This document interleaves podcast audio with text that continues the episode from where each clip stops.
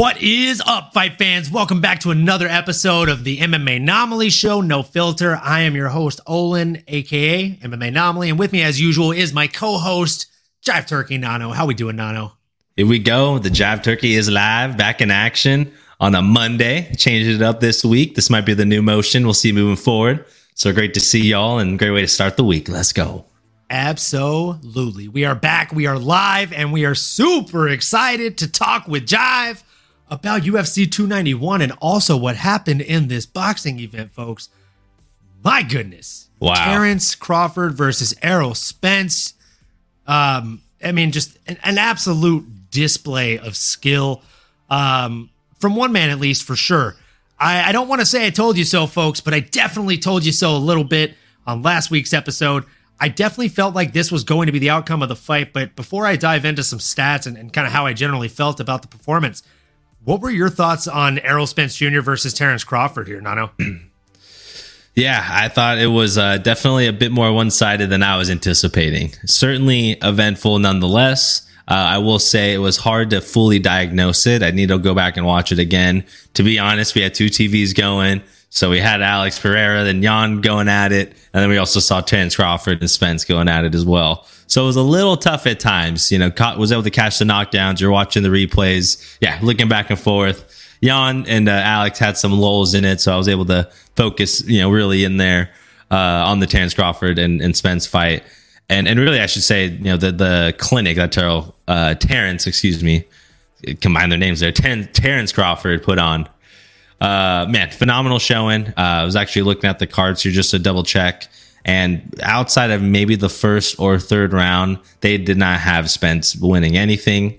And that's how it felt going in there. Again, for the, for the nine rounds, he was knocked down three separate times, uh, twice in the same round. And really what it boiled down to was, you know, a, a fighter, a warrior going out on a shield. Uh, and, and I feel like, you know, maybe some of that experience or lack of experience showed in Errol Spence. Uh, some like Terrence Crawford, who has over 40 fights, has over 30 knockouts. Uh, and again, we we knew going in there, he's special. He moves different. He can switch hands, um, and he's durable as all hell. You know, and, and, he was able to weather the storm early. He was able to uh, establish himself, and it just felt like he was able to get in and out of range a little bit better. You know, timing, the counter punches, uh, everything about him, man. It was just an accumulation of damage there from Errol Spence. And again, Warrior went out in a shield, but man, Crawford is a dog. He's a, he's a dog, man. He earned it. That's a big, big fight for boxing, uh, big for the sport, man. And hopefully he could go out and, and get himself another big fight here, maybe this year or early next year. But that was a fun one. What did you think, brother? Absolutely agree, man. I, I can't agree with you more. I think that this was a star making performance. For the people that haven't heard of Terrence Crawford, A, you're probably new to boxing. You're definitely got to be new here if you don't know this guy. And B, um, if you don't know, now you know, as they say. Uh, what's up, Black Hotto? Welcome to the chat. We up in this beach. Uh, so, man, dude, that we're talking about the boxing matches right now, Black Hotto, and my goodness, Terrence Crawford put on a magnificent performance against Errol Spence. Um, this was all Crawford. From round one to the very end of this fight, folks, it was the Bud Crawford show.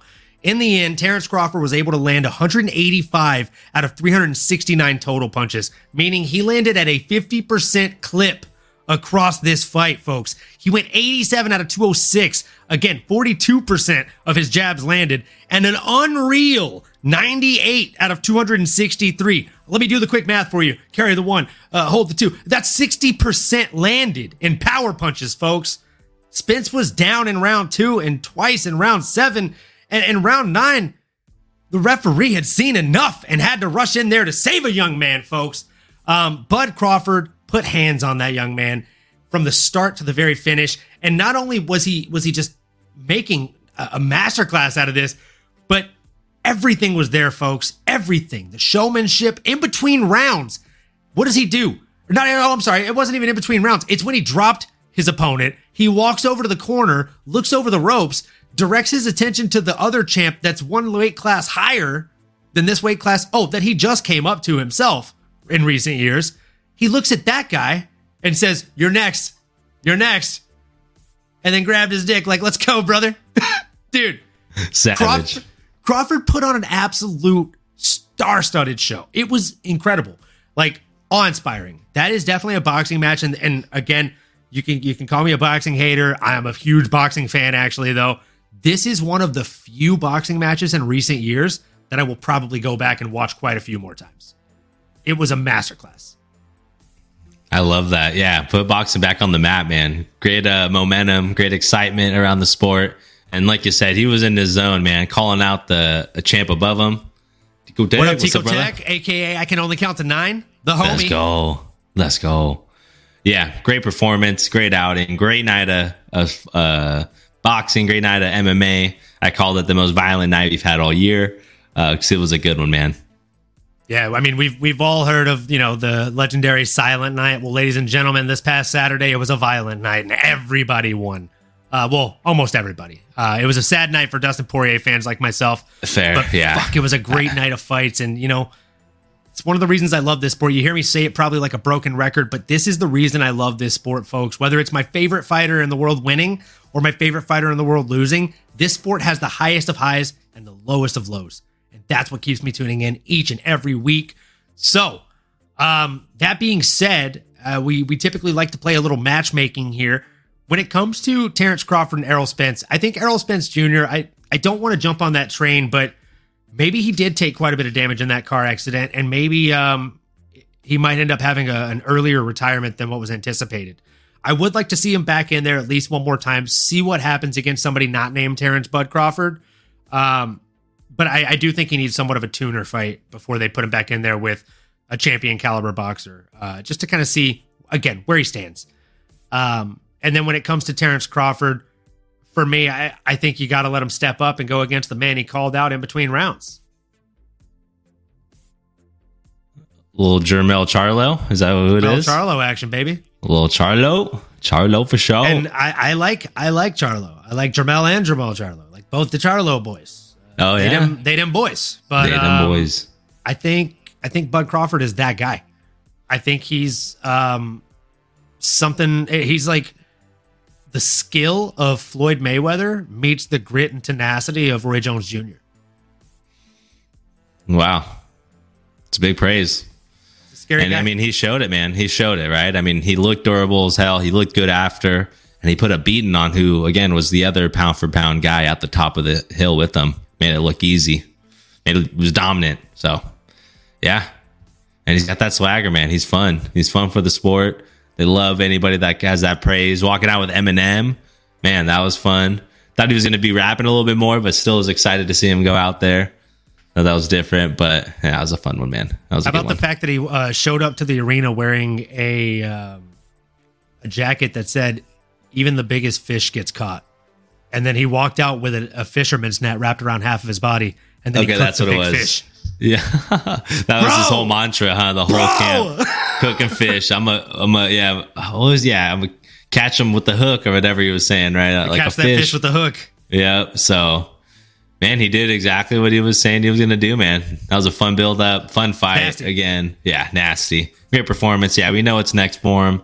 I don't know where Charlo's at in terms of uh, health or you know how long. I mean, this is the unfortunate part in boxing. A lot of times you see these negotiations take a long time. That in and of oh, yeah. itself may be another year or two. So hopefully they can get it done. Hopefully they, they can get it done quick. Um, and they could agree to terms, man. That'd be a fun one.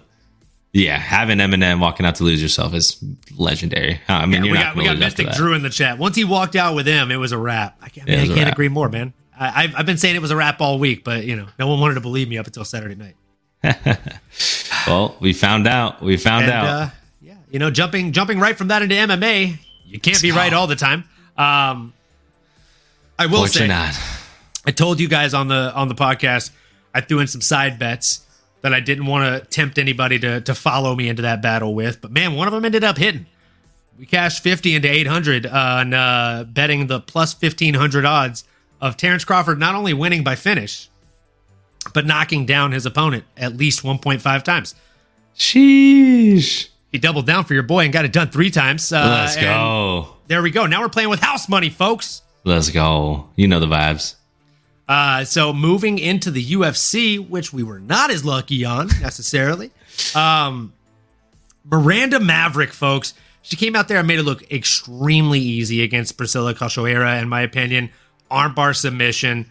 Um, I, I, don't think that we should jump her right into a title shot, but I do think she deserves a number a, a top five ranked opponent after this one. Ooh. Um, I, I don't think that's out of the question. And was this at a catch weight of 125? Is is that not where she's typically at? Miranda uh, is she at 115? looking I at the rankings here real quick. I thought Miranda Maverick was typically at that weight class, but I could be wrong. No, she's a flyweight fighter. Okay. Yeah, she's a flyweight fighter. Uh, I think like she's only really been beaten by Maycee Barber and Erin Blanchfield. Uh, she's had a really really solid performance against you know your Shana Youngs, your Sabina Mazos, and now your uh, as of recent your Priscilla Cachoeiras. And before that, of course, she had that nice uh, fight against Jasmine Jasudavicius, which that one she did lose as well, uh, but it was a grindy back and forth decision. So again, I think um, all right, maybe not top five. At least give her a top ten though.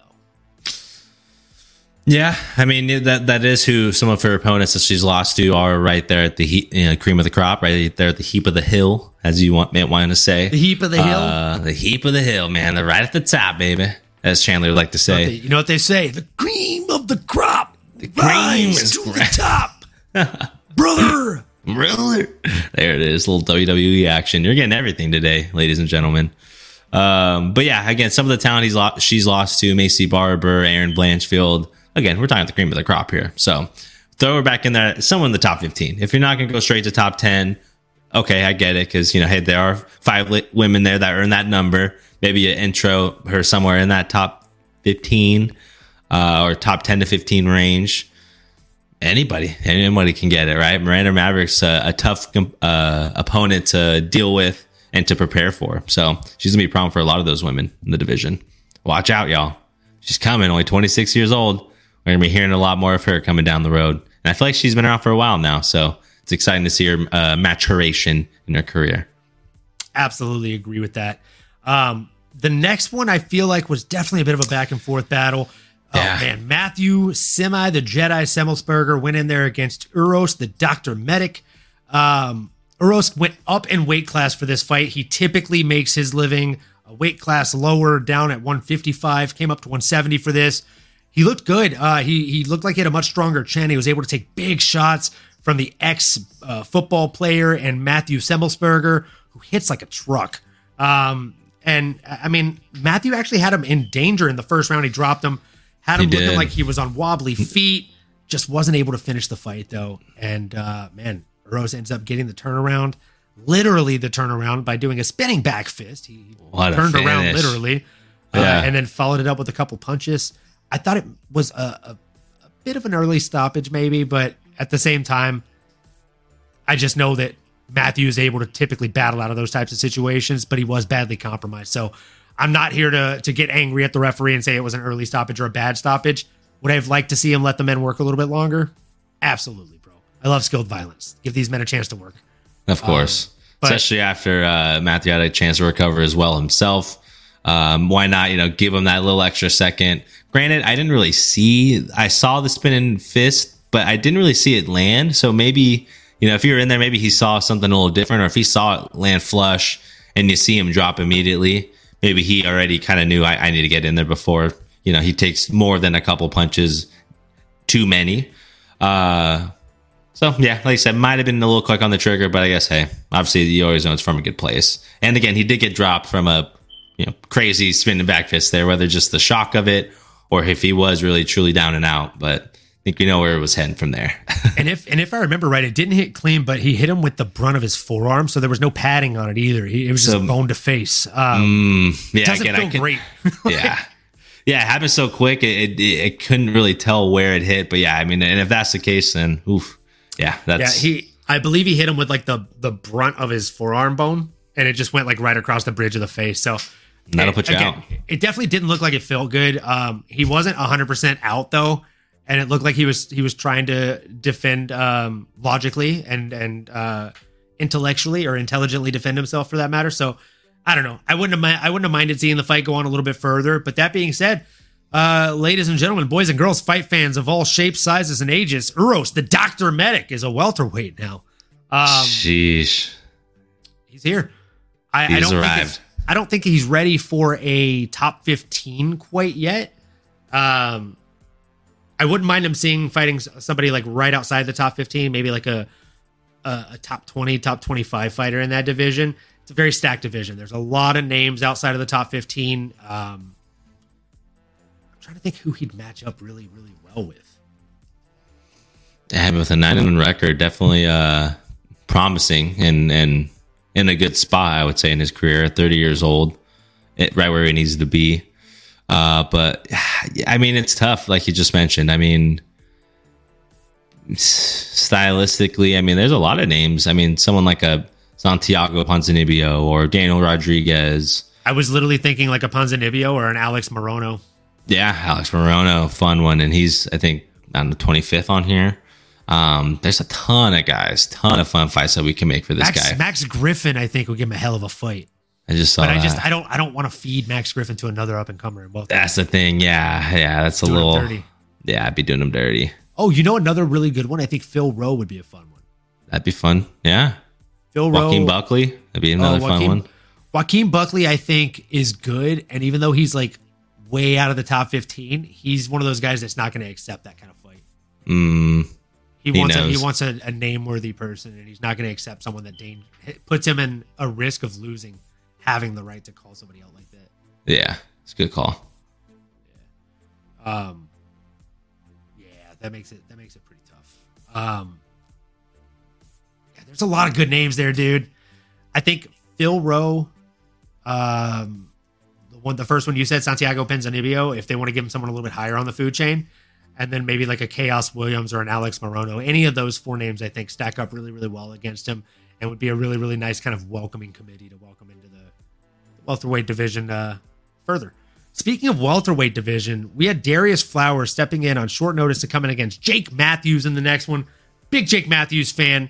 Um, Darius Flowers, I thought had one of the coolest intros with uh, Bruce Buffer I've ever seen. The intensity of them locking eyes, staring each other down. He was like touching foreheads with Bruce when he was getting it, and like he's making his debut. I get it. I would I would probably be losing my shit if Bruce Buffer was saying my name uh, more or less on TV because I'm about to fight another grown man in the cage. Dude, I gotta agree with Tico Tech LLC in the chat here. Alhamdulillah, Matthews got it done, son. Uh, dude, the guy cheated. Okay, Darius Flowers ate a solid kick to the body, and then pretended that it was a nut shot. And I get it. I've been hit so hard in the body that it feels like my nuts are inside of my belly button. But that just wasn't the case, bro. You didn't get hit in in the in the nether realm. Okay, you got hit clean. His toes penetrated you and possibly got you pregnant, but it was clean and consensual. It, it was dirty, but it was also clean. it was nasty, but it was a good nasty. it's a nasty, nasty. Yeah, that's a good point, man. But Jake Matthews, he came out. I mean, and I give uh, you know Flowers credit for going taking the fight on short notice. Um, known to be a heavy puncher, seemed to kind of fight with his hands down, and didn't know how strong he was going to be in the wrestling department. And I think overall, obviously ending up on the ground, getting rear naked choked. Um, but he did have his moments throughout this fight. Um, you know, made it interesting for sure. Uh, but our boy Jake Matthews, man, again, another welterweight that's nah, nah, nah, nah, knocking on that top 15, man. He's right there. Uh, and again, a lot of the names we just mentioned, you can also throw in the same conversation for our boy Jake Matthews here. 28 years old. I have a better name for Jake. Ooh, I'm listening. I am sorry. I'm sorry to cut you off, my guy. My brother. I'm listening. I'm listening, brother. Talk to me. I'm talking about good old Jackie three names. Whoa. Jack Della Maddalena. Whoa. Jack Della Maddalena has sneakily broke into the top 15 and has not fought anybody in the top 15.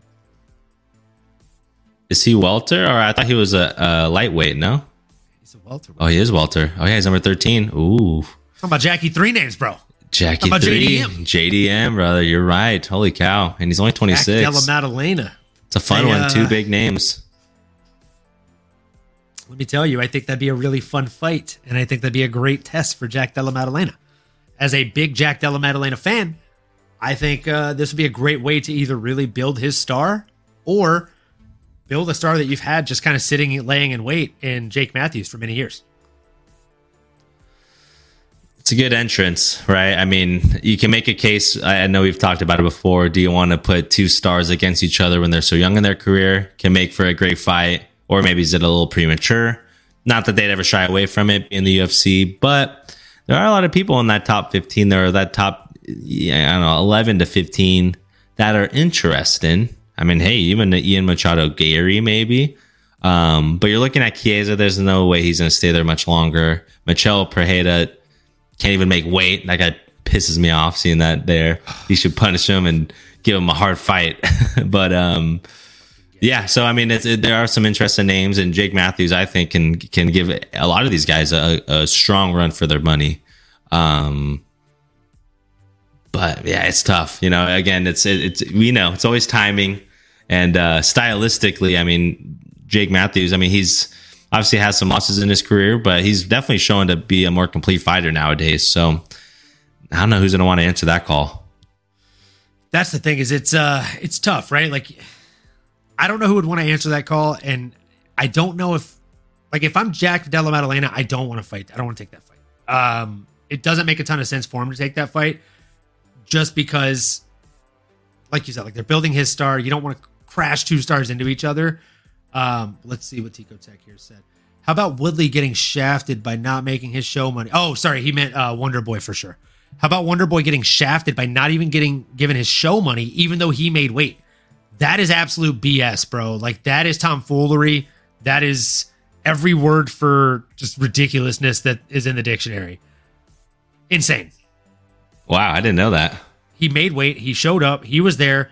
If if like if I show up to work, I do my job, and then my coworker shows up with no pants on, don't don't fucking screw me over because that guy forgot to put pants on. That's on him. I'm wearing pants and a belt, dog, and I did my job. Like I don't understand that at all. Yeah. Michel showed up with no pants on. and he still I know make my weight. teammate. yeah, I know. What the heck? Three pounds, man. What is going on there? Yeah, that's, that's, a tough not one. a little bit, folks. If you're new to MMA, three pounds overweight is not a slight miss. Like a half pound over, that's a slight miss. Two pounds. Mm-hmm. One pound two. yeah, like okay, but three, oof, it's tough. I agree with exactly what Tico Tech just said. Financial bullying. Um, so Drew said, "Is it up to Wonderboy to accept the fight? Why not just take the extra twenty percent?" So here's the thing, Drew. He thought about doing that, but he's also been on the receiving end at least three times of fighting somebody that's missed weight. And I think I, I forget the exact statistic, but I think it's some crazy number like seventy-two percent out of every um, MMA fight where somebody has missed weight, 72% of the time it goes to the person that came in overweight because they're not killing themselves to cut that last two or three pounds. Like Wonderboy Thompson literally said in an interview this week, the night before, he only had three pounds, four or three and a half pounds, four pounds left to lose.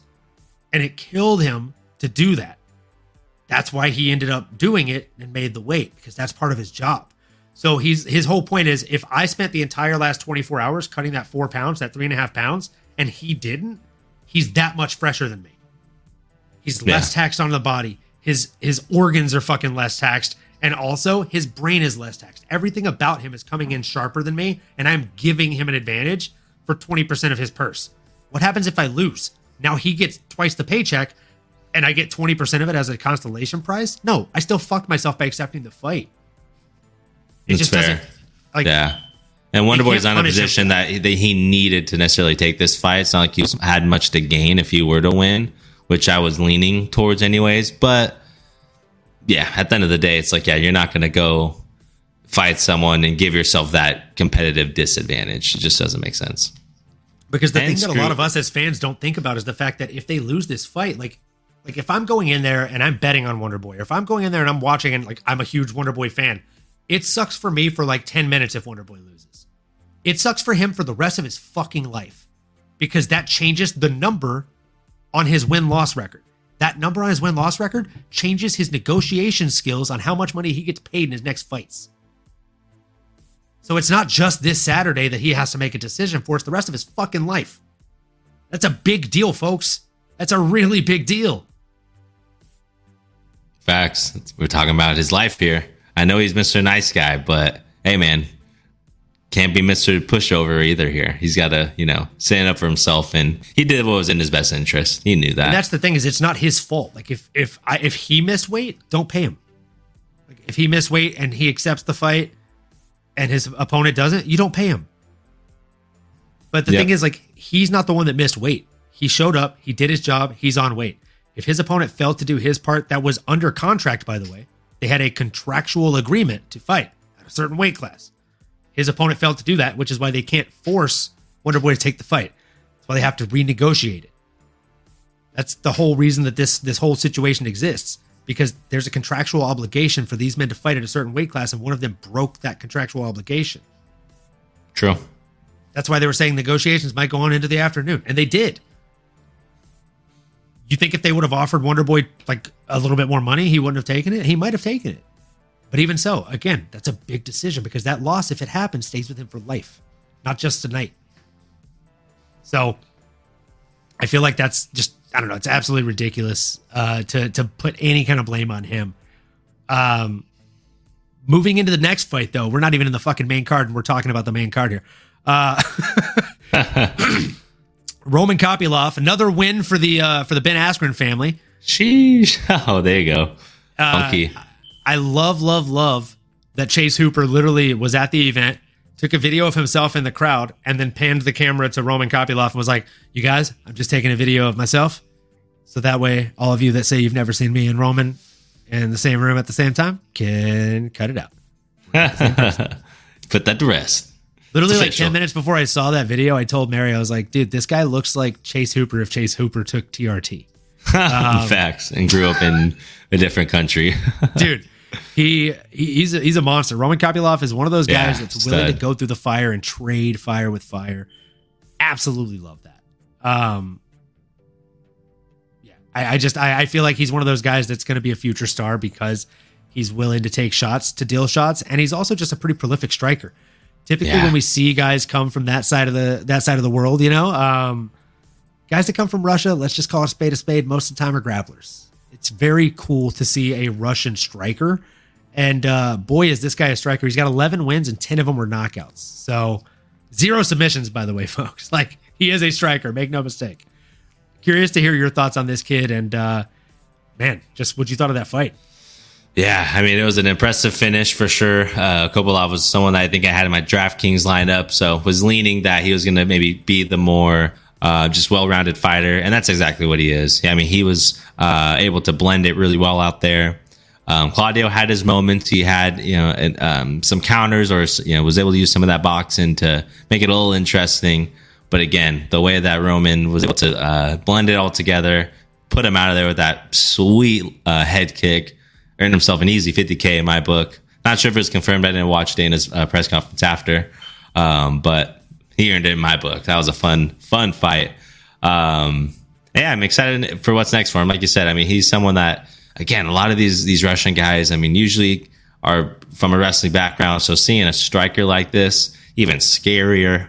Again, I don't know who's going to be signing up to fight him anytime soon. Um, but you got to think he's now again knocking on the door uh, to you know be in the conversation to fight one of those guys in the top twenty for sure, right?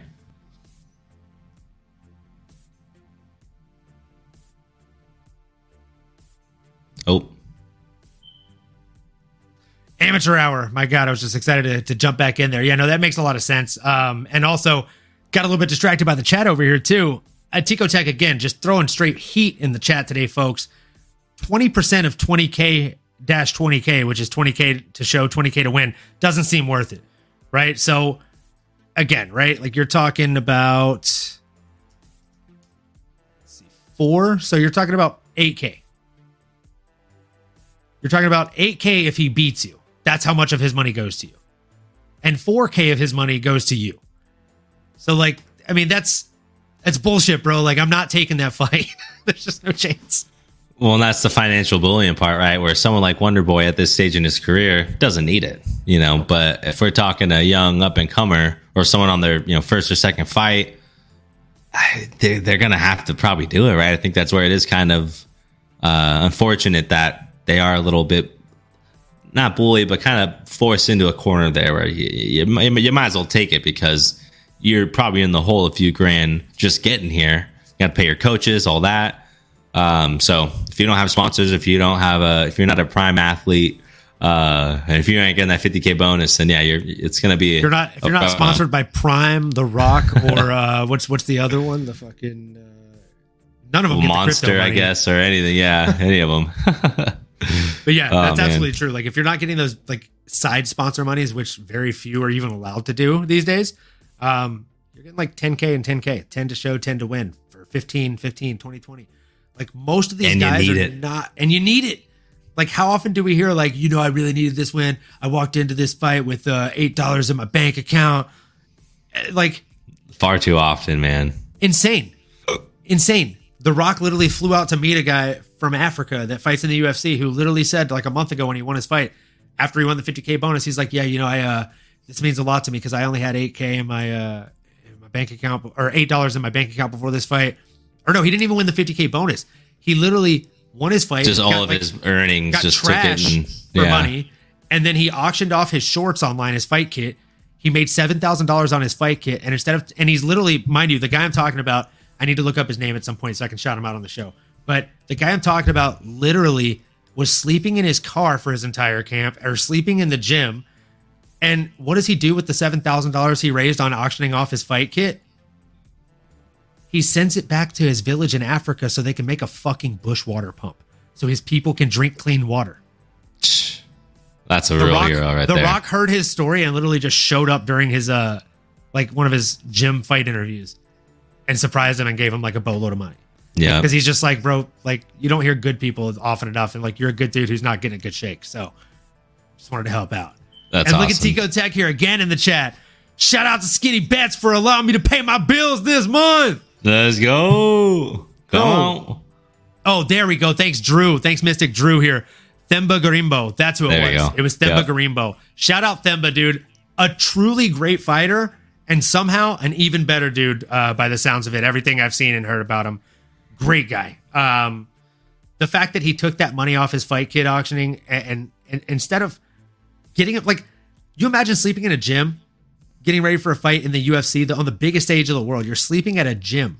Just in general, but no, I can imagine that, brother. And then instead of instead of taking the money you just got from your your famed shorts of your debut, and getting yourself a better place to sleep tonight, like treating yourself like a king, even for just a fucking day, you send it back to do some more good. Like, shout out to that guy, man. Shout out to Themba Gorimbo. Make sure you follow that guy on all social media outlets because he's going to be a future star. Beast. Yeah, he's a real hero. Real hero. Let's go. So, moving right on down the line, man, we're not going to talk about this next fight a whole lot. CJ Vergara versus Vinicius uh, Salvador. I thought it looked like a sparring match from Vinicius Salvador. He was not throwing hard shots at all throughout the entire fight. His opponent, though, CJ Vergara, took about a round to warm up, but once he warmed up, I thought he looked really nice in there. He um, he was doing some weird like matrix stuff. Almost reminded me of nick diaz when he fought against anderson silva where he just like stand there and let anderson circle all the way around him. Um, but it was cool. He'd like dodge and then like stare at him all crazy like he's fucking neo in the matrix. It, it wasn't super effective but it was very fun to watch. Uh, yeah. so that being said i will be tuning into cj vergara's next fight as if uh, that was an option. There we go yeah, uh, definitely earned some extra style points there. Uh, unanimous decision, clearly won. Uh, like you said, was just getting the better of the exchanges. Uh, looked to be hurting his opponent more, and um, yeah, earned some style points. Had a little fun doing it. So definitely earned a fan in us here at the MMA Anomaly. Let's go. Um, so we, we don't need to play matchmaker for that one. I think he's he's kind of low down. It was also a catch weight fight at 129 because Vinicius uh, missed weight a lot of that going around lately, folks. Uh, hopefully, CJ enjoyed the extra 4K for that. Um, and moving into the next one, we had the better Bonfim brother, as I like to say, Gabriel Bonfim, coming yeah. in against Trevin Giles, who I I still am under a, suspicion that he changed his nickname to the Problem. I don't remember his nickname ever being the Problem Child. The, oh, I just got it. The Problem Giles. It's like the Problem Child. Dude. There it is. Oh, that has to be new. That has to be new. He used to be Kevin or Trevin Kevin Trevin Five Star Giles. Used to be his name for sure. But as we saw on Saturday night, maybe that's why he uh, changed his nickname because he didn't come in looking like five stars. He came in looking like he had a problem to deal with. And that problem was Gabriel Bonfim, who submitted him within just a minute and 13 seconds with a beautiful little guillotine choke. Um, what, what's what's there to say? Gabriel looked perfect in there. He looks like a beast. He looks like a dog, right? I mean, the Bonfim brothers uh, are definitely uh, going to be around for a while. They're both young, uh, both you know green in their career. But man, Gabriel spent uh, wasted no time, I should say, uh, getting after him. Hurt him with some strikes early on. I was just, uh, surprised to see how much just violence, how much emphasis he had behind his punches, man. I was like, okay, this guy for a submission guy, he's throwing some some heavy bombs. I like it. This guy's fired up, man. And uh, you know, must have been feeding off that energy in the crowd and took and ran with it, man. Great performance, great uh, victory there for him. And again, another talented welterweight that should be right there knocking on the door for. Uh, I mean, there's a lot of talent that in this division. Michael Morales. Um, there's so many names, honestly, that we can throw him in there with, and he's going to be a, a, problem for a lot of these guys, man. Yeah, and I think that's the worst thing about him is the fact that he matches up pretty well against most of the people in the division, um, and he seems and he's like only getting a, better. Yeah, he's he's young, he's getting better, and he's very well rounded in his career. Like the guy is able to submit you pretty much anywhere the fight goes. He has 12 submissions out of 15 fights, or rather 15 wins. Yeah, 15 fights. He, he's fucking undefeated. Uh, right. But 12 out of 15 wins come by way of submission. The other three come by way of KO slash TKO. I mean, the only thing that I think this guy actually doesn't do well is anything involving the judges because he doesn't fucking like them. He doesn't fucking need them. Uh, like, the guy, like, he's a finisher. And you know Dana loves that. So Dana's to want to pole vault him right on up the fucking listings. He's had three fights in the UFC if you count his fight against Trey Waters on Dana White's Contender Series all the way back in 2022. I know, long time ago, long, long time ago, back in September. Uh, I mean, again, he just made his freaking Dana White Contender Series debut in September of 2022. Folks, just to put it into perspective, we are still just now in 2023, and he's already had two fights and two wins. And he's, by the way, spent less than two full minutes inside of the fucking octagon in a year of fighting. That's crazy. In the UFC. Or I'm sorry, two two minutes and two seconds. I fucking apologize. But come on. That's a year nuts. of fighting. He's had two fights in the UFC and he spent barely two minutes inside the cage. That's Sheesh. someone that doesn't mind getting paid 20 and 20. Because he gets paid by the fucking minute, not by the hour. This man's getting it done. yeah, man. He is he's getting paid by the second out here, this guy, man. Well, that's crazy. I mean, and yeah, again, it, it, there's something to show for it, right? He, he'll, he'll pepper you with a couple shots, then he gets you to the ground, and you know what's happening there. It's crazy. It's been a long time since we've seen a real uh, dominant Brazilian uh, jiu-jitsu artist like this. So excited, and he's only getting better. Like I said, sky's the limit, man. A lot of names you could throw him at, throw at him, I should say. Um, didn't take a lot of damage, putting him back in there ASAP, right? He's been active. That's how you get uh, better in the sport while you're young. You might as well take advantage of that, climb the rankings, earn, the, you know, uh, those stripes, get those skeletons in your closet. And then, uh, yeah, man, off to the races. I wouldn't mind them, uh, you know, really jumping him up the ladder quickly. And goddamn, I hate to say this out loud, even, but I just I'm only saying it out loud, folks, because I know that this man is game and he's not afraid to to say yes to up and coming contenders. I'd like to see him tested against a Neil Magny. Um, Neil Magny's on the you know on the opposite trajectory in the top 15. He's coming downhill. Um, he's, he's down to 28 and 10 in his record now. He did just get that nice win over Philip Rowe recently, but again, he as of recently he's been putting together a lot more decision wins, and I'd like to see what happens with someone that's a game grindy, windy uh, kind of decision maker over somebody like that that's not really ever seen a, a judge's decision or really a second round in most cases for his fights. Like to see what happens. Does he get gassed against someone that's willing to go in there and bang with him?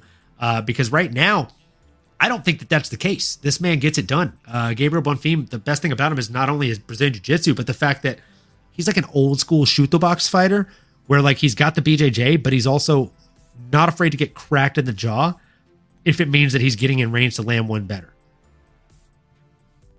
Yeah, no, that's a good point, man. Um, Neil Magny would be a huge test. That's a big jump.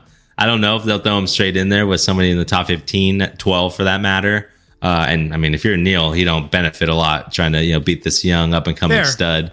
Um, but I, I do think that is a good matchup. If I'm gonna throw another name out there, someone that's coming off a win, because I'm trying to look here, anybody that's in this range, you know, top 25, top to top 15, um, who's coming off a win as well, who makes sense, who doesn't have already a, a dance partner coming up.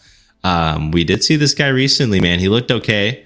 Um, but we got our boy Rude Boy Randy Brown. Maybe somebody I coming knew you were gonna say Randy Brown, dude. That's a fun one, man. He's a tough puzzle. Um, I wouldn't, but he's got that. those long limbs, and man, I mean, Gabriel could grab an arm and yank it off. So that'd be a fun matchup. I think if we want to see a striker versus grappler matchup, give him Rude Boy. That's a really really fun match, and that's also a, a, a well enough name to get him, uh, kind of building on that star power if you want to see a classic grappler versus grappler match and see how he fares against some of the better grappling uh, pedigree fighters here in the UFC, why don't we uh, get him lined up with a gunny Gunnar Nelson? Oh, know? coming yep. off of two back to back wins here. The guy has uh, a win over Takashi Sato and then a uh, submission win over Bryan Barberena. I think I think that that would be a lot of fun, honestly. Um, yeah, man. I, like I think that one I think that would be a lot of fun if we wanted to see a grappler versus grappler matchup, and I think Gunny'd be game to take it because he's not in the top 15. He's right outside the top 20 for that matter, one rank lower than Randy Brown according to the People's MMA's rankings. Um, that being said, I do feel like they match up really well against each other. One guy's a little bit more rangy and gunny, and it would also prove a couple of tests for for a Gabriel Bonfim in how does he get in when somebody is rangy and kind of clever and technical with their grappling abilities as well. Yeah, it's a good call. I like um, it. So moving into the main card, folks, we've already made it. Um, and boy, did it start off with a freaking bang. You Kevin Big Mouth Holland coming in there against Michael Chiesa. You know, I said some things were gonna happen. I didn't know that it was going to be like this. um, I did say that I thought there was a chance Kevin Holland comes in here and big brothers him, uh, that he could end up being very large for him because he's big for the weight class in general. We've seen him fight at 185 and win fights fairly easily. Um, and the only time he actually gets wrestle fucked, for lack of better words, is in 185 when guys are much bigger and stronger than him. And we're not talking about a 185er here. We are, however, talking about what the Black Otto just said Travis Lutter BJJ, baby. He's a Travis Lutter BJJ black belt. And he went out there and he got the D'Arce choke, folks. He made it look beautiful. He made it look just perfect. Um, honestly, a minute or one round in, two minutes and 39 seconds into the whole fight, um, he looked really good. He was landing at range. He seemed like he was getting the better of Chiesa everywhere the fight goes. And honestly, it's exactly what Turtle just said in the chat here. Kevin was money, baby. People keep sleep, sleeping on his ground game. I will never sleep on Kevin's ground game, Turtle. The thing here with me is this I think he's a very great grappler. Or, no, actually, no. He's very good at Brazilian Jiu Jitsu, but his grappling and chain wrestling could use work. And now that he has a dedicated grappling coach, I think that those are two very big holes that we're going to see just fucking filled with that liquid cement, brother. There's not going to be a hole there anymore. Not very soon. Um, curious to hear your thoughts on that performance, Nano. What did you think of the fight kind of building up and how it played out? Man, the buildup was fun. I think um, leading up to it, watching the embeds, watching uh, just some of the the uh, fight conference, some of the exchanges. Honestly, I was starting to get a little worried with my pick here of going with Kevin Holland because I'm looking at Chiesa and I'm like, man, he looks big looks strong, looks focused, kind of big brother in him, giving him the all pat, you know, talking about his ring and all this stuff, you know. Uh, Kevin Holland not looking looking at him in the eyes, I thought was interesting. A little uh, mind game tactic there. Um, and then as soon as the fight started, man, it was kind of how I thought. Chiesa circling around, trying to get to his spots, avoid Kevin's heavy punches. Because when he hits you, man, he starts throwing them. It's starts throwing that leather. It's it's bad news bears for you. Uh, and that's kind of how it looked for uh.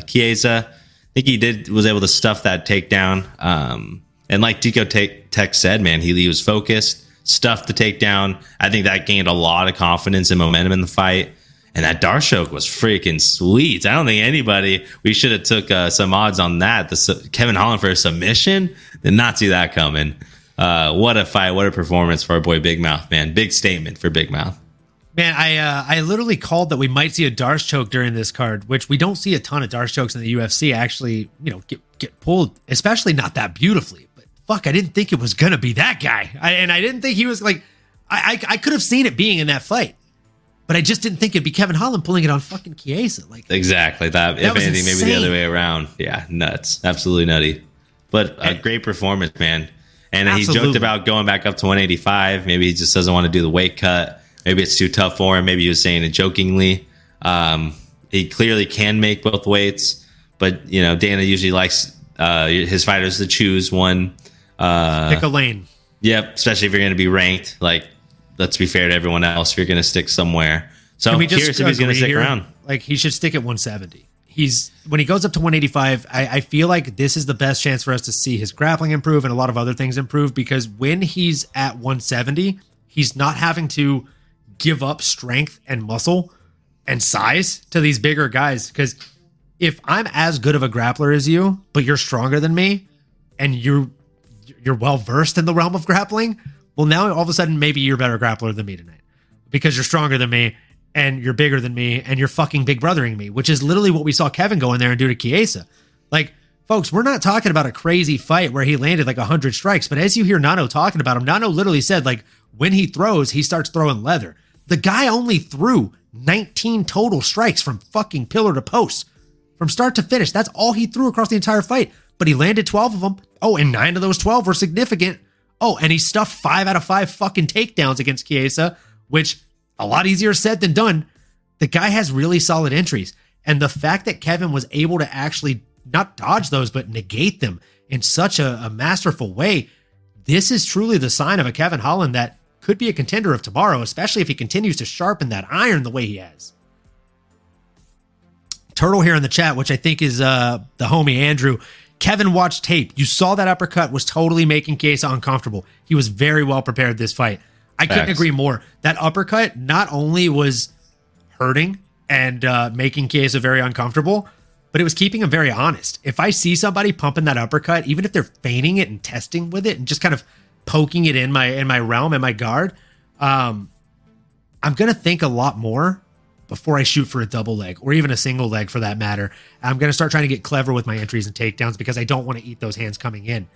And I think that's where you saw the hesitation come in for Chiesa in that fight and that's something that played into the fact that he went 0 for 5 on takedown attempts against Kevin Holland. Kevin Holland was doing everything right in that fight. Yeah. Perfect execution. Great game plan. Smart. Uh, like he kind of mentioned during the fight or leading up to it. Hey, I'm learning. Hey, I'm growing. Hey, I'm practicing my wrestling. Hired someone full time. Uh, that's exactly what you need to do, man. You know, you got to be honest with yourself. And uh, you know, work on those gaps, and that's exactly what he's been doing. And hey, if he ends up taking uh, Chiesa's spot there at 12, some really exciting fights for him. And and really, I mean, not, nobody that's too well. Actually, there are some names up there that, as you get towards the top, are pretty scary. Um, and obviously I wouldn't want to see him fight a Khamzat or a Shavkat. Well, I mean, not a Khamzat. We already saw that one, even though it was a, a weird fiasco leading up to it.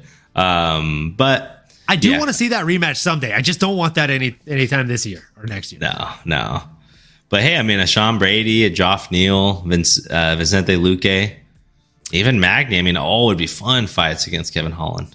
I'm not mad at any of those. I honestly think Sean Brady or, or Geoff Neal would probably be a really, really fun fight for him. Um, assuming Ian Garry goes out there and is able to get it done against his upcoming opponent here, I don't think Ian Garry versus Big Mouth would be a bad fight for either gentleman. I think oh, uh, that'd be fun. That'd be a big yeah, one. You know, the, the build up for that one would just be a great time, dude. I would I would definitely be here for it. And you know, like if if if uh if nobody can beat this fucking Ian Gary guy, you gotta call Big Mouth. Bring in the big guns or the big mouth. uh, here we go. The Black said the fact he hadn't fought in almost two years, he looked like a fighter who hasn't fought in two years. Um, I that mean, being sure. Michael Chiesa, yeah, I agree. Yeah, that's that's absolutely true. And the fact that he had taken two years off, there's reasons for that, right? He was having back issues. he actually talked candidly to Daniel Cormier on whether or not he should take his doctor's um, recommendations and get the back surgeries.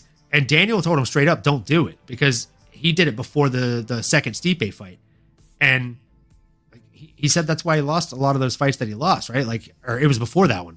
Um, I think he did it right after the first Stipe fights when he got the back surgery. But he was he said he wasn't able to train again. He wasn't able to shoot takedowns and double legs like he used to. So, and back surgeries are a scary thing. You know, like a lot of times, more often than not, when you talk to people that have had those types of surgeries, they will be the first to tell you that when you come in, it's it's like a jackhammer going into the ground, bro. Like once that jackhammer is pulled up out of the pavement, the earth is kind of never the same again. It's always going to be a little bit different. Even if you repave and repour that concrete, it's going to be a little different, brother. I feel that, man. Once it once you get once you uh, crack it, crack the uh, canvas there, man. There's no going back. That makes sense. Absolutely. You know, Linkin Park said once the paper's crumbled up, it can't be perfect again. There we go. Facts. Shout out Linkin Park legends. With the throwback. That's a Um, throwback. let's see what Drew Toledo said here. Working in PT, never good for any career. If you need back or neck surgeries, never the same. Absolutely. Um, and I mean, absolutely a trustworthy source. Drew's been in that field for some time. Um, the Black Auto is just kind of echoing his sentiment there, saying back surgery are essentially game enders. 100% agree with that. Now, again, that being said, Kevin Holland, I think there's a lot of options for him in welterweight. Um, I'm not even going to play matchmaker for him at 185 because I, I just think that's a stupid fucking idea. when Yeah, every time you go up there, you get you get wrestle fucked into oblivion, and every time you come down, you win in in like crazy fashion. You just need to cut the weight, bro. Like enjoy a really good career, and then after you're champion for a few years, go enjoy all the burritos and sex and whatever you want to do. Um, yeah. Yeah. But until then, you know, stay your stay your your happy ass at 170, and we'll go ahead and jump into talking about Bobby King Green coming in against Tony Ferguson. I've got thoughts on this fight. This was this was a tough one. Um, should we do a shot to the fallen warrior Tony Ferguson here? yeah. Probably should, man. I mean, Feels right. It just feels right. insert the uh, Rocky gif. Throw the damn towel. Throw the damn towel.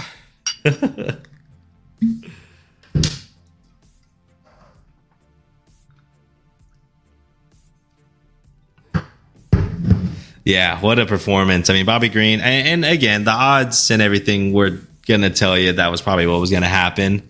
But man, just salute. Cheers. RP Tony. To, to Tony and the other legends.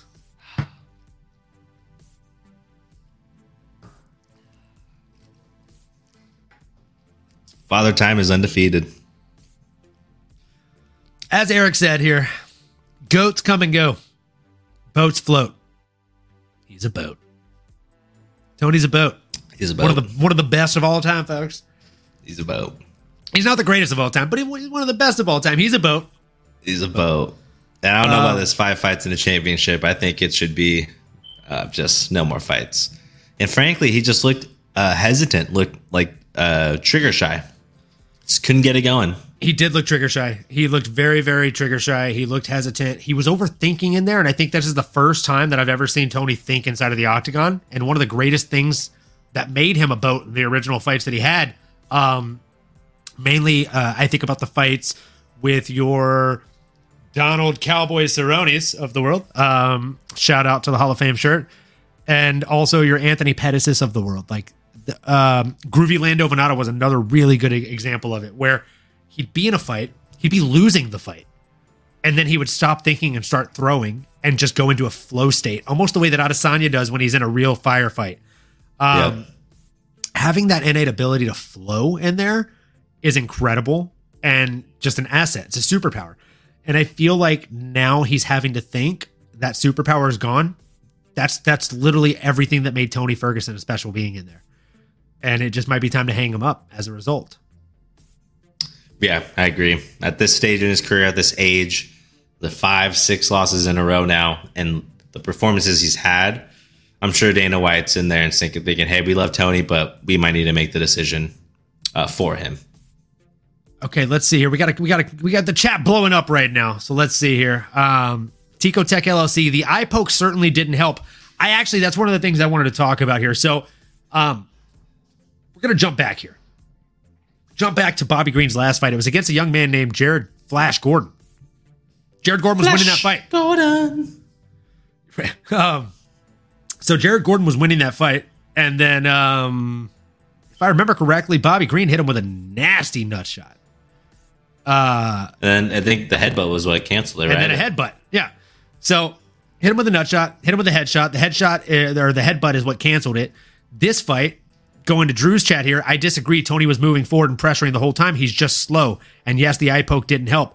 Gonna agree with Drew here and saying that he was moving forward and he was pressuring the whole time. I did not say he was not moving forward or pressuring. He was hesitant compared to the way he used to fight, though. Before, when he was pressuring and moving forward, he'd have his hands out, doing the Jon Jones kind of like crazy blades and shades shit, you know, just slicing people up with those elbows. He wasn't doing that this fight. He was not using using the elbows whenever he was entering. His entries just seemed sloppy in comparison to the way they used to look. Um, maybe that's just him aging. Maybe that's the fact that his knees are probably fucking gone with the years of wrestling and everything else that he does with them. Um, yes, he did look slower, but I also thought that he was winning that fight. I thought he had actually done enough to win that first round. He dropped his opponent. And when did that eye poke come? Let me actually just hold on. Give me just a sec. Bear with me, listeners and viewers. Just really, really trying to recall when that eye poke happened. Oh, that's right. It happened within 25 seconds of uh, Bobby Green getting dropped. Pretty fucking interesting, huh? When did the headbutt happened? Oh, it happened um just God, I want to say about 35 or so seconds after he got rocked in the Jared Gordon fight. I'm not saying that Bobby Green did these things maliciously or on purpose. They did not seem like they were malicious or on purpose. But I also don't like the the fact that there's even a thought for a narrative to exist of it. And the fact that there's things like this that are happening again and again, it's not a good look. Yeah. Yeah. And I don't think you reward him that much for this fight. Obviously, it's a W for him. He's back in the win column, but it's not like he's sitting here trying to go on a title run, in my opinion. You know, you give him a, a good fight, a big name. He should have thrown sand. Bro, he did that. He did that in the fight against uh fuck, who was he fighting? Which was it Gaethje? He did that in the Justin Gaethje fight. He literally squatted down, pretended to grab sand off the octagon floor and was like, Oh my God. Did he fight Gaethje? I don't think he fought him. "Tony Ferguson? Oh, Tony, Tony, Tony. Sorry, sorry, sorry. You thought Bobby Green was throwing imaginary sand?"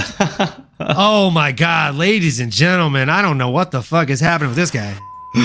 Those shots got to me, but yeah, well, I mean, anybody throwing sand. That is fair. I should have known El Cucuy would be the one throwing sand. Jesus. What No, he literally he was he was literally throwing sand. I'm gonna have to find a clip of that uh, and show you after the episode because the UFC will fucking cancel me if I put a clip of it in here. yeah, let's not let's not do it. Um, yeah, Go no, he definitely should have thrown sand. That was the funniest shit I've ever seen. But I, you know, the fan in me wants to sit here and say Tony still looked pretty good, you know. Uh, just like when I watched that, that Michael Chandler fight, I was like, "Fuck, dude, he was crushing in that first round. The blades were there. He was slicing him up with the elbows. He looked fucking cerebral from the bat from the bottom, and he was winning the fight up until he got head kicked into a, different universe. Um, he was winning this fight up until he got eye poked. Uh, but you know, unfortunately, uh, that's that's a, a big part of the game that happens pretty much fucking every weekend uh, with the way the gloves are shaped, and it sucks, but it, sad but true. Uh, I just don't know if Tony is ever going to be a contender again, and that's why I'm saying it might be time to hang him up. Not because I think he's slow or not pressuring forward or, or fighting in a Tony way, but just what fights are there for him? All the other legends are retiring for the same reasons. yeah. Yeah, it's a short list. There's not a lot of people. I frankly, as a fan, I don't think I'd want to see it after that kind of performance from Tony. He just, it's not the same. You know, you don't want to see Michael Jordan in a Wizards uniform. You don't want to see uh, Shaq in a Celtics uniform or the And you Suns don't want to see. Tony in a Bellator shirt. Am I right?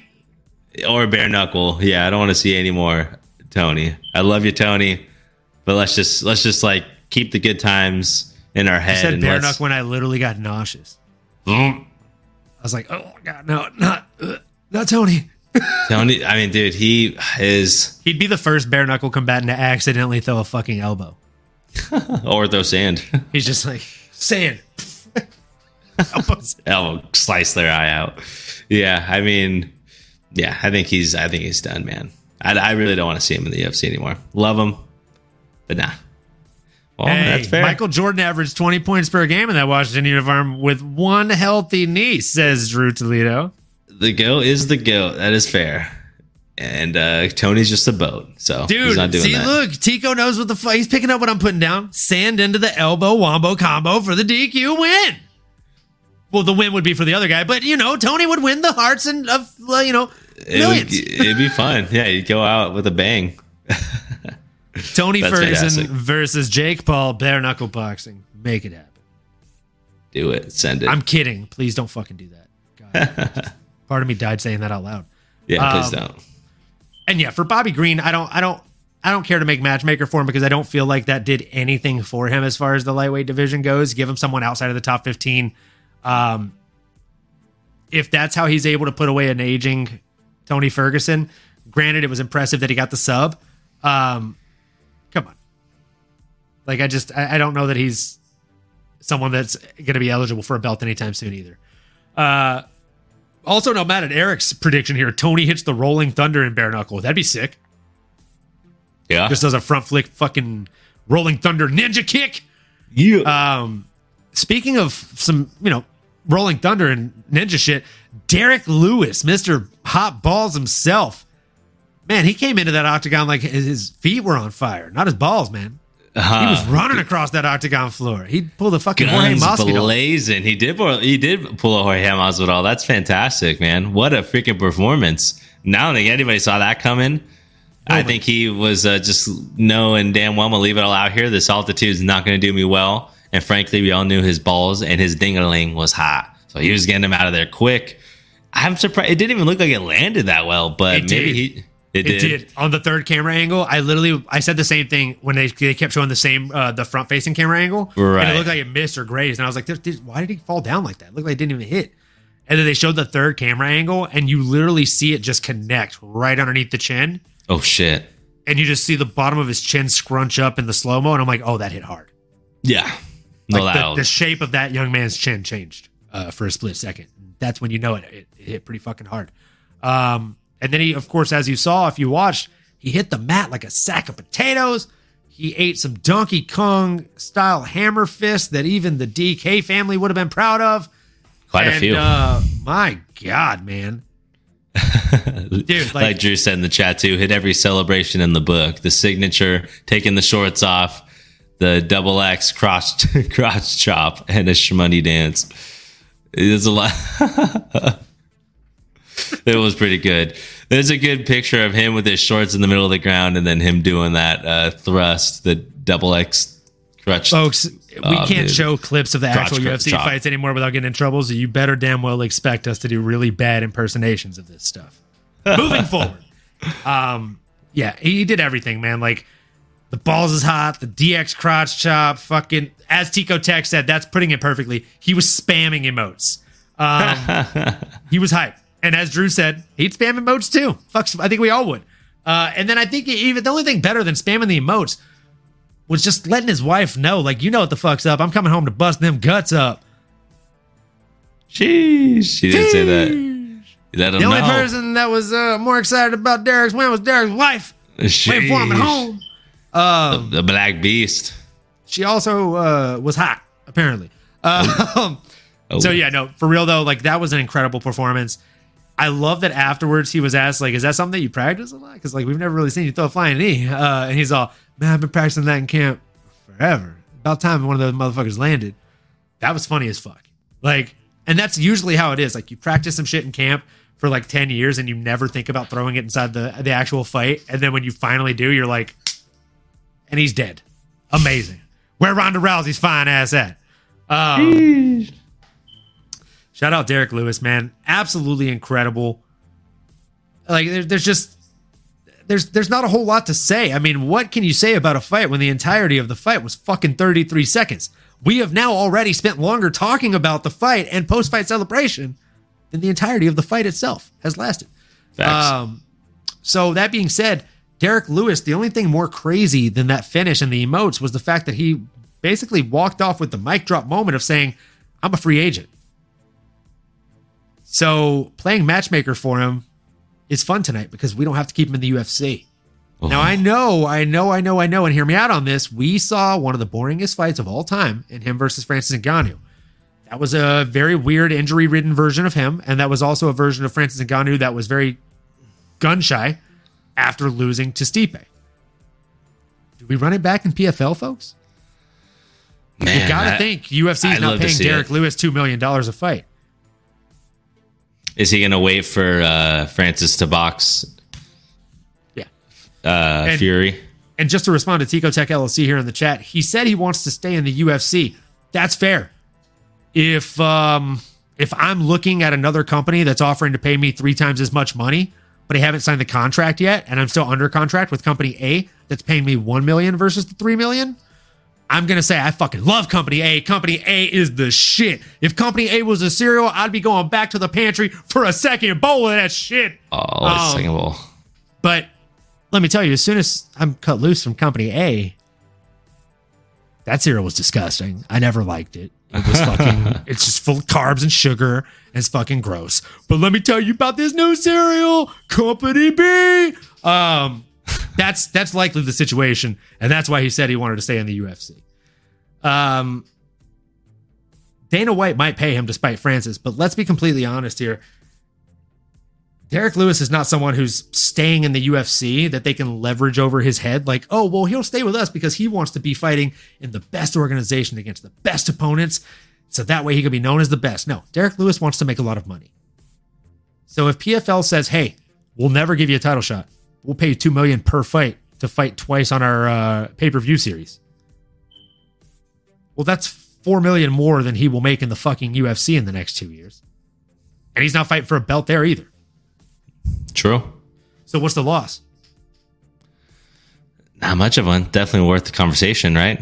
It'd be smart to look into it. And again, this is if he still wants to continue fighting, right? I mean, does he think at 38 years old, is he trying to go back for a title run? Or like we're talking about here, is there maybe one or two prize fights that you're eyeing for him? Like That's a Derek or like a, a Ngannou or maybe a do boxing. I don't know that. I don't know that really suits him. It's probably, yeah, PFL or bare knuckle. I could see him Bare getting in there and scrapping or power slap. How fun to be the first uh, UFC fighter to go try uh, cross over there. no, we don't. No, no, we don't do. Dana White might poach him. I can see Dana poaching him, but fuck, man, can't do it. We cannot send this young man to freaking power slap, bro. I just can't do it. What up, Z? Welcome to the chat. Live What jive. Ah, jive, going good, go. man. Great to see you. Uh, chatting about the card. Let us know if there are any fights that uh, surprised you or any favorites from this weekend. Talked some boxing. Covered a lot this hour, man, and home stretch. Good. Home stretch coming into it here. Uh, speaking of home stretch, we got the main event of the evening. We got Alex Poatan Pereira, Pereira coming in against Jan Blachowicz, legendary Polish power. Um, man, the legendary Polish power looked like maybe it had been diluted. Uh, someone poisoned the water hole. I don't know what the fuck was happening. What is that guy Poatan's chin made of? Leather, bamboo. Built like an ox, man. That guy, he looked phenomenal. He was big in there. Um, at times, you know, would, would get hit or look to be wobbly, but he wore it just fine. I mean, he was staying in there. He was active with the leg kicks. He was active to the body, going upstairs, uh, and just accumulation of damage, right? Really won the fight for him. People were seemingly upset with the decision here. Jan certainly seemed upset. I don't know if it's just bad luck or maybe his kind of I don't want to say boring fighting style, but to be honest, it's just not it's just not exhilarating, right? I mean, I, I think he's what 40, 41 years old, maybe partially just as he gets older, it's hard, right? But when you think of the Polish power, you think of him knocking out Luke Rockhold crazily. Um, you think of him, you know, getting the, the championship belt, beating the crap out of Dominick Reyes, having some big fights but yeah, this version of, of Jan just yeah wasn't there. You know, even even his last fight against Magomed was a draw, and it was the most lackluster draw main event, and we've seen in a while. So hey, I mean, if you're going to lean somewhere, lean the guy that was busier on the feet, that looked to be doing a little bit more damage there. Yeah, Jan did get three takedowns, but like you like to point out, it was three out of eight attempts. I mean, less than fifty percent. I mean, okay. I don't know. Again, I mean, I, I don't disagree with the decision. I, I thought Jan won. Again, this was during the Spence fight. I'm I'm listening or I'm watching but not listening. So I almost felt, oh, I thought Jan did enough just because of the wrestling. I thought that was just what was going to give him the nod. But what were your thoughts on it? Yeah, no, I thought it was a really close fight. Um, I thought the fight went similar to the way I thought it was going to go. Uh, the only thing that really surprised me was Alex Pereira's um, ability to overcome the grappling after the first round. He came out very strong in the second round. I would say that most of those better grapple heavy exchanges were landed in the first round for for Jan, which is what I predicted. I thought he'd come out wrestle heavy in the beginning, which would be the opposite uh, kind of approach that he took in in the fight against uh, Adesanya. That being said, I thought that this was already confirmed to have been for the vacant title, so I was under the impression that this was going to be a five round fight. Um, if this were a five round fight, I truly think that Alex would have started to gas out a little bit more, and we probably could have seen a different outcome. Uh, because across a 15 minute fight, whether you like it or not, Jan Blachowicz had over five minutes of control time. That's over a whole round of top position control time over his opponent, which when there's less than 20 strikes of a differentiator in the actual fight, it's it's tough to say that it was a really easy decision to make as far as who won. Um, do I think it was a robbery? Do I think they made the wrong call? Not a chance. I did think that that Jan lost that fight. I thought that Alex did just enough to win. That being said, I don't know how he does against some of the other opposition there that aren't 40 years old. Um, like Authentic Z said here in the chat, Jan gassed at the end of the second. The guy's 40. We couldn't expect anything else. Still got mad love for him though. Like, completely agree. And then to Eric's point, how strong is Izzy though? Or is Alex just too depleted down there at 185?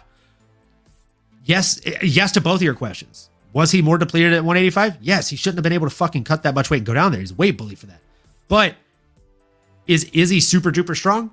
Not a chance. Izzy is not a one punch power knockout guy. He is a precision knockout guy that sprinkles pepper on you until you're fucking cooked. And then once you're cooked, then he just stabs you with the fucking fork.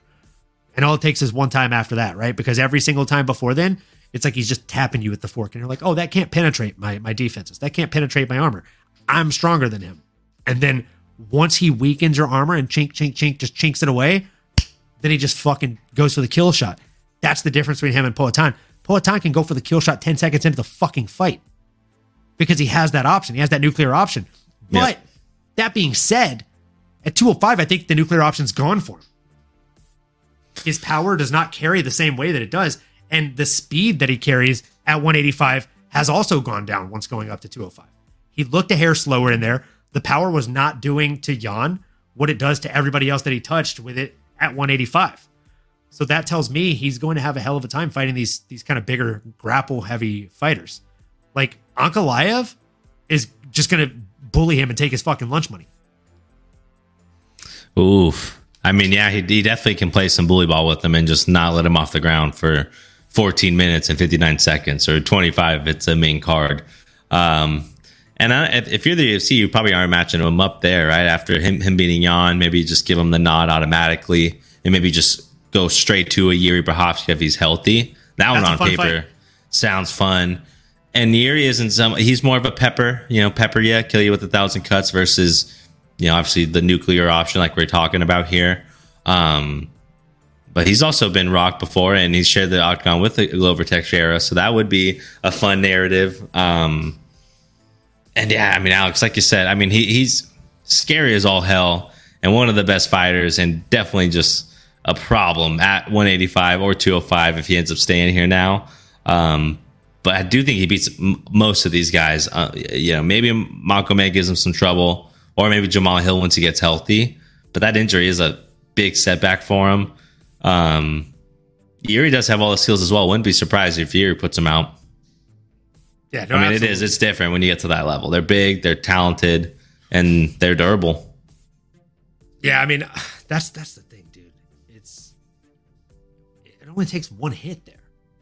It only takes one hit at 205, especially if you're just coming up from 185. Like you're fighting much bigger guys. Uh, well, fuck, maybe maybe not if you're Alex. Alex looked much bigger than Jan in that fight, which is insane. Yeah, still gained um, 20 pounds in 24 hours, so he's he was big. But Jan as well. Those guys are big. Those guys are big boys as well. Let's not get. Those are definitely big boys. Yeah. Um, so yeah, I think the next fight for him is definitely going to end up being against a Yuri Prochazka. I wouldn't be mad at that. I think that that fight makes a lot of sense for him. Um, and then as far as Jan, like, I don't know if it's time to hang him up or not, but I also don't know that there's another title run in the works for him. This is the second time that he's been given the shot at a vacant UFC light heavyweight title. I mean, that's the thing. Like, it's how many times are we going to give him a, a, title shot when he has had lackluster performances and, to Blackado's point, kind of a bad game plan? Um, Authentic Z, of course, is disagreeing here in the chat with the Black Hato, saying that he doesn't think it was a bad game plan. He thinks he's just older and slowing down. I actually agree with Z. I think it was a solid game plan.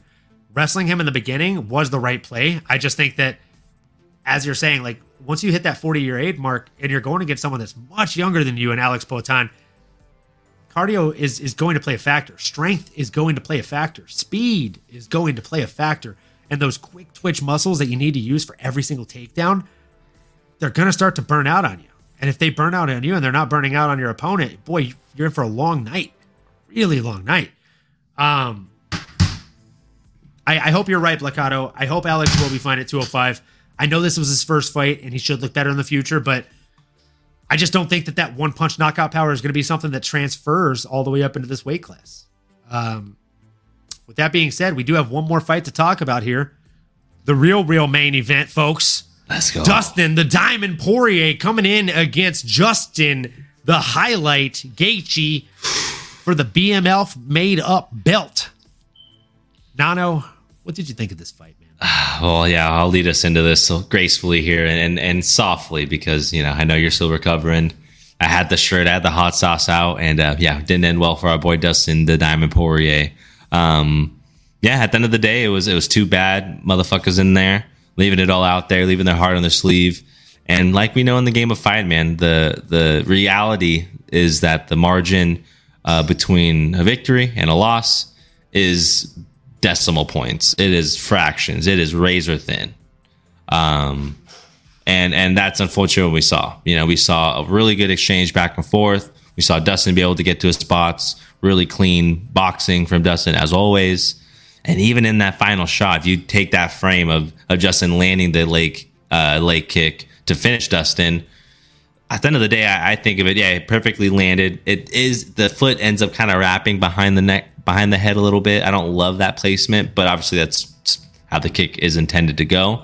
And and Dustin perfectly shelled up, did exactly what you're supposed to do in that situation. Obviously, just couldn't get out of it in time.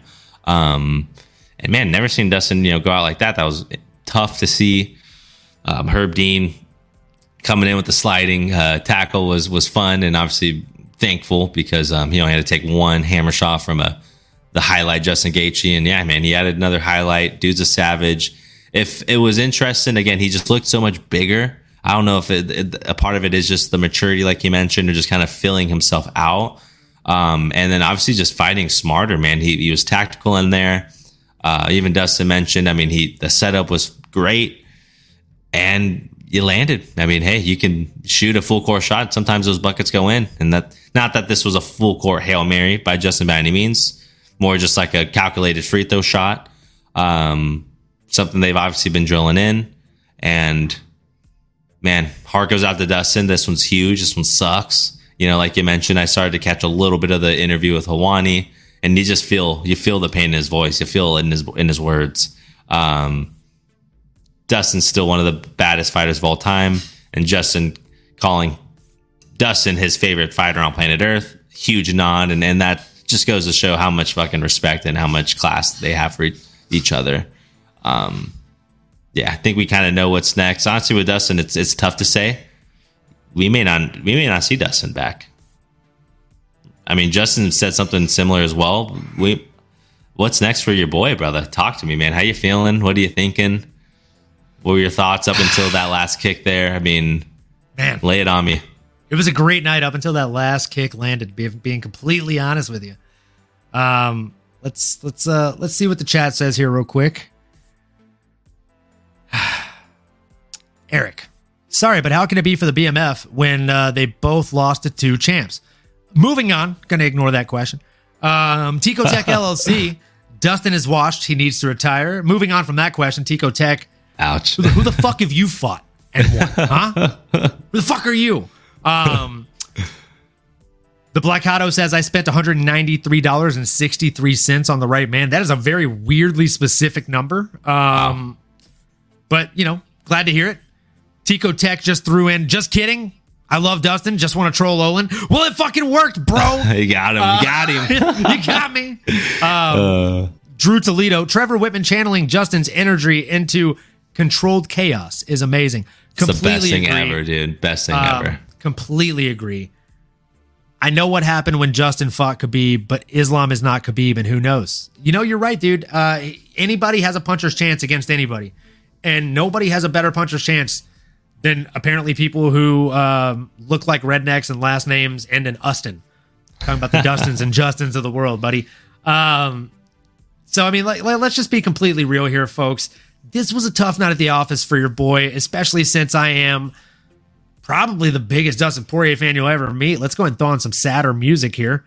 Uh, I feel like feel like you know that music was just there we go. really just set the tone. Moment of silence for our guy Dustin.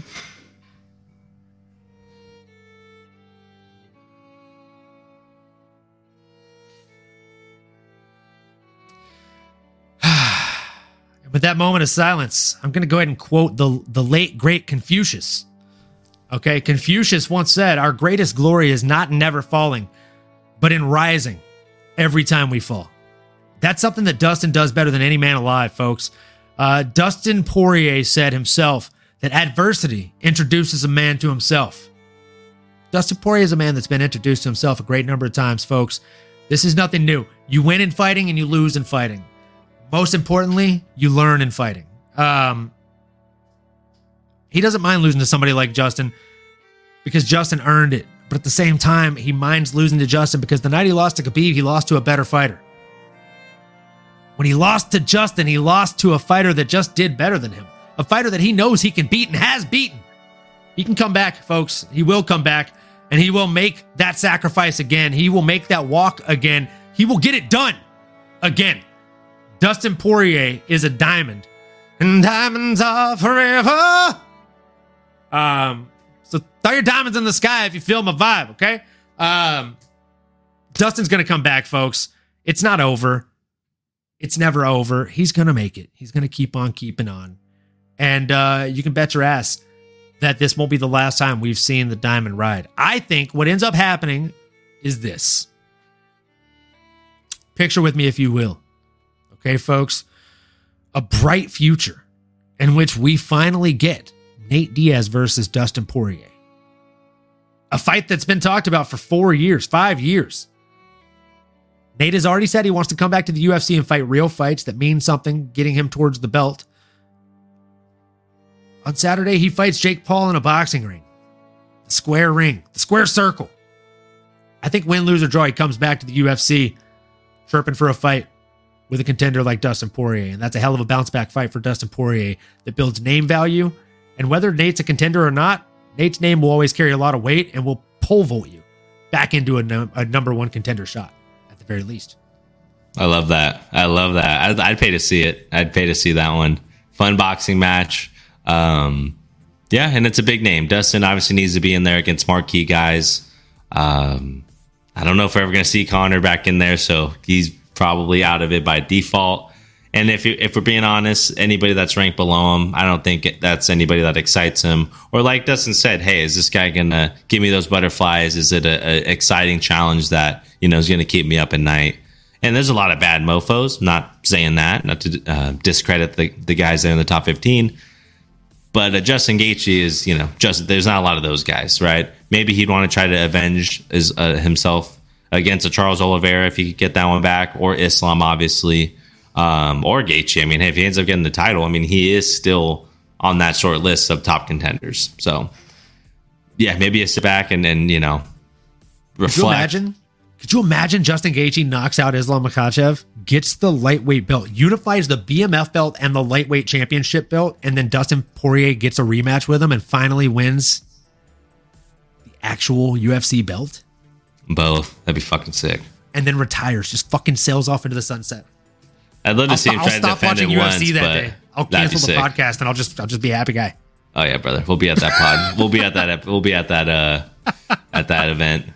But yeah, that that would be worth retiring on. Um, I don't know. Yeah, I mean, hey, that, anything can happen, brother. And he's right there. Right? I, I think he's what 34 years old.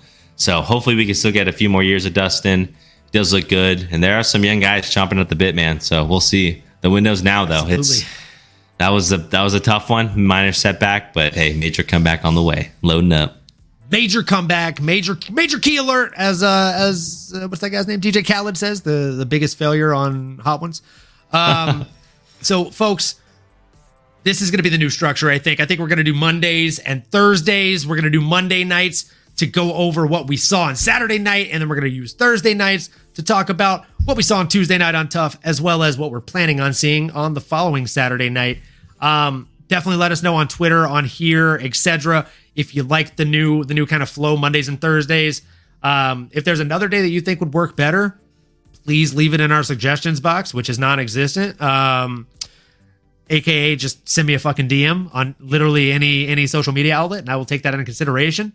But next weekend, we actually have a pretty solid card, guys. We got Corey the Sandman Sandhagen finally fighting Rob Font, one that I feel like has been pushed back a number of times.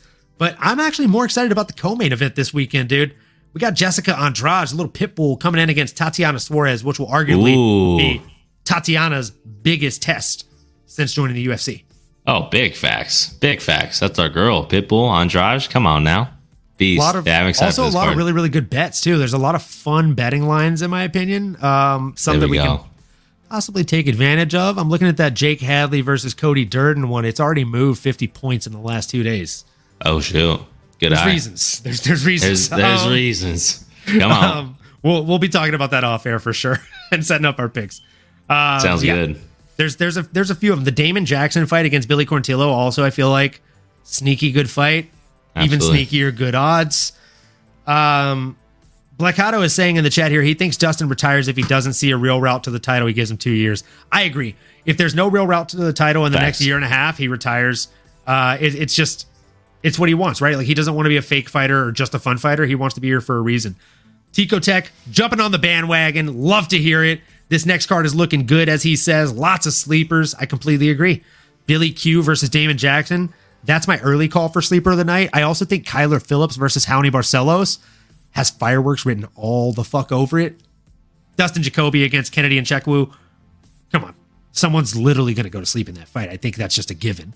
Um, we got Diego Lopes coming in against Gavin Tucker. But you know, all of us who know who fucking Diego Lopes is, we're all going to be here on Saturday night saying, Where are you? Oh, I'm Um, so sorry. cannot sleep. I cannot dream tonight. Um, Diego Lopes, if you don't know who that is, seriously, Best hairstyle in the dude literally looks just like the dude from Blink 182. Talking about, uh, what is his name? Tom DeLonge? Uh, Something like that. Dude, honestly, sleeper, sleeper fight card. Uh, Ignacio coming in against Ludovit Klein. I, I would have liked to have originally seen the Corey Sandhagen versus Umar Nurmagomedov fight, but Corey versus Rob Font, I'm not mad at at all. I think there's a fucking a number one contender that emerges from that fight, possibly depending on what it looks like. Um, and then obviously, if Tatiana Suarez does the thing here, you got to give this chick at least a number one contender shot. I, I view this as a Yeah. number one contender shot, though myself. A lot, a lot on the line on this one. I'm excited to break it down with you, brother. Absolutely. And then, of course, we have another banger of a fight coming in on Tuesday, which is fucking just tomorrow. This week is already flying by on The Ultimate Fighter. We're going to be covering that on Thursday's episode as well. So, uh, whether you're new here, old here, returning, whatever the case may be, if you're on YouTube, if you're on Twitch, make sure you like, comment, subscribe, smash that bell for notifications. And uh, if you're listening to us on the podcast networks that you choose instead, I know you can't subscribe and smash bells for that one, but please make sure you review the podcast. Give us five stars. And if you don't give us five stars, tell us how to get five stars next time, folks. That's what we're doing this for. We're doing this for you guys. And yeah, I can't wait for tough Katona, baby.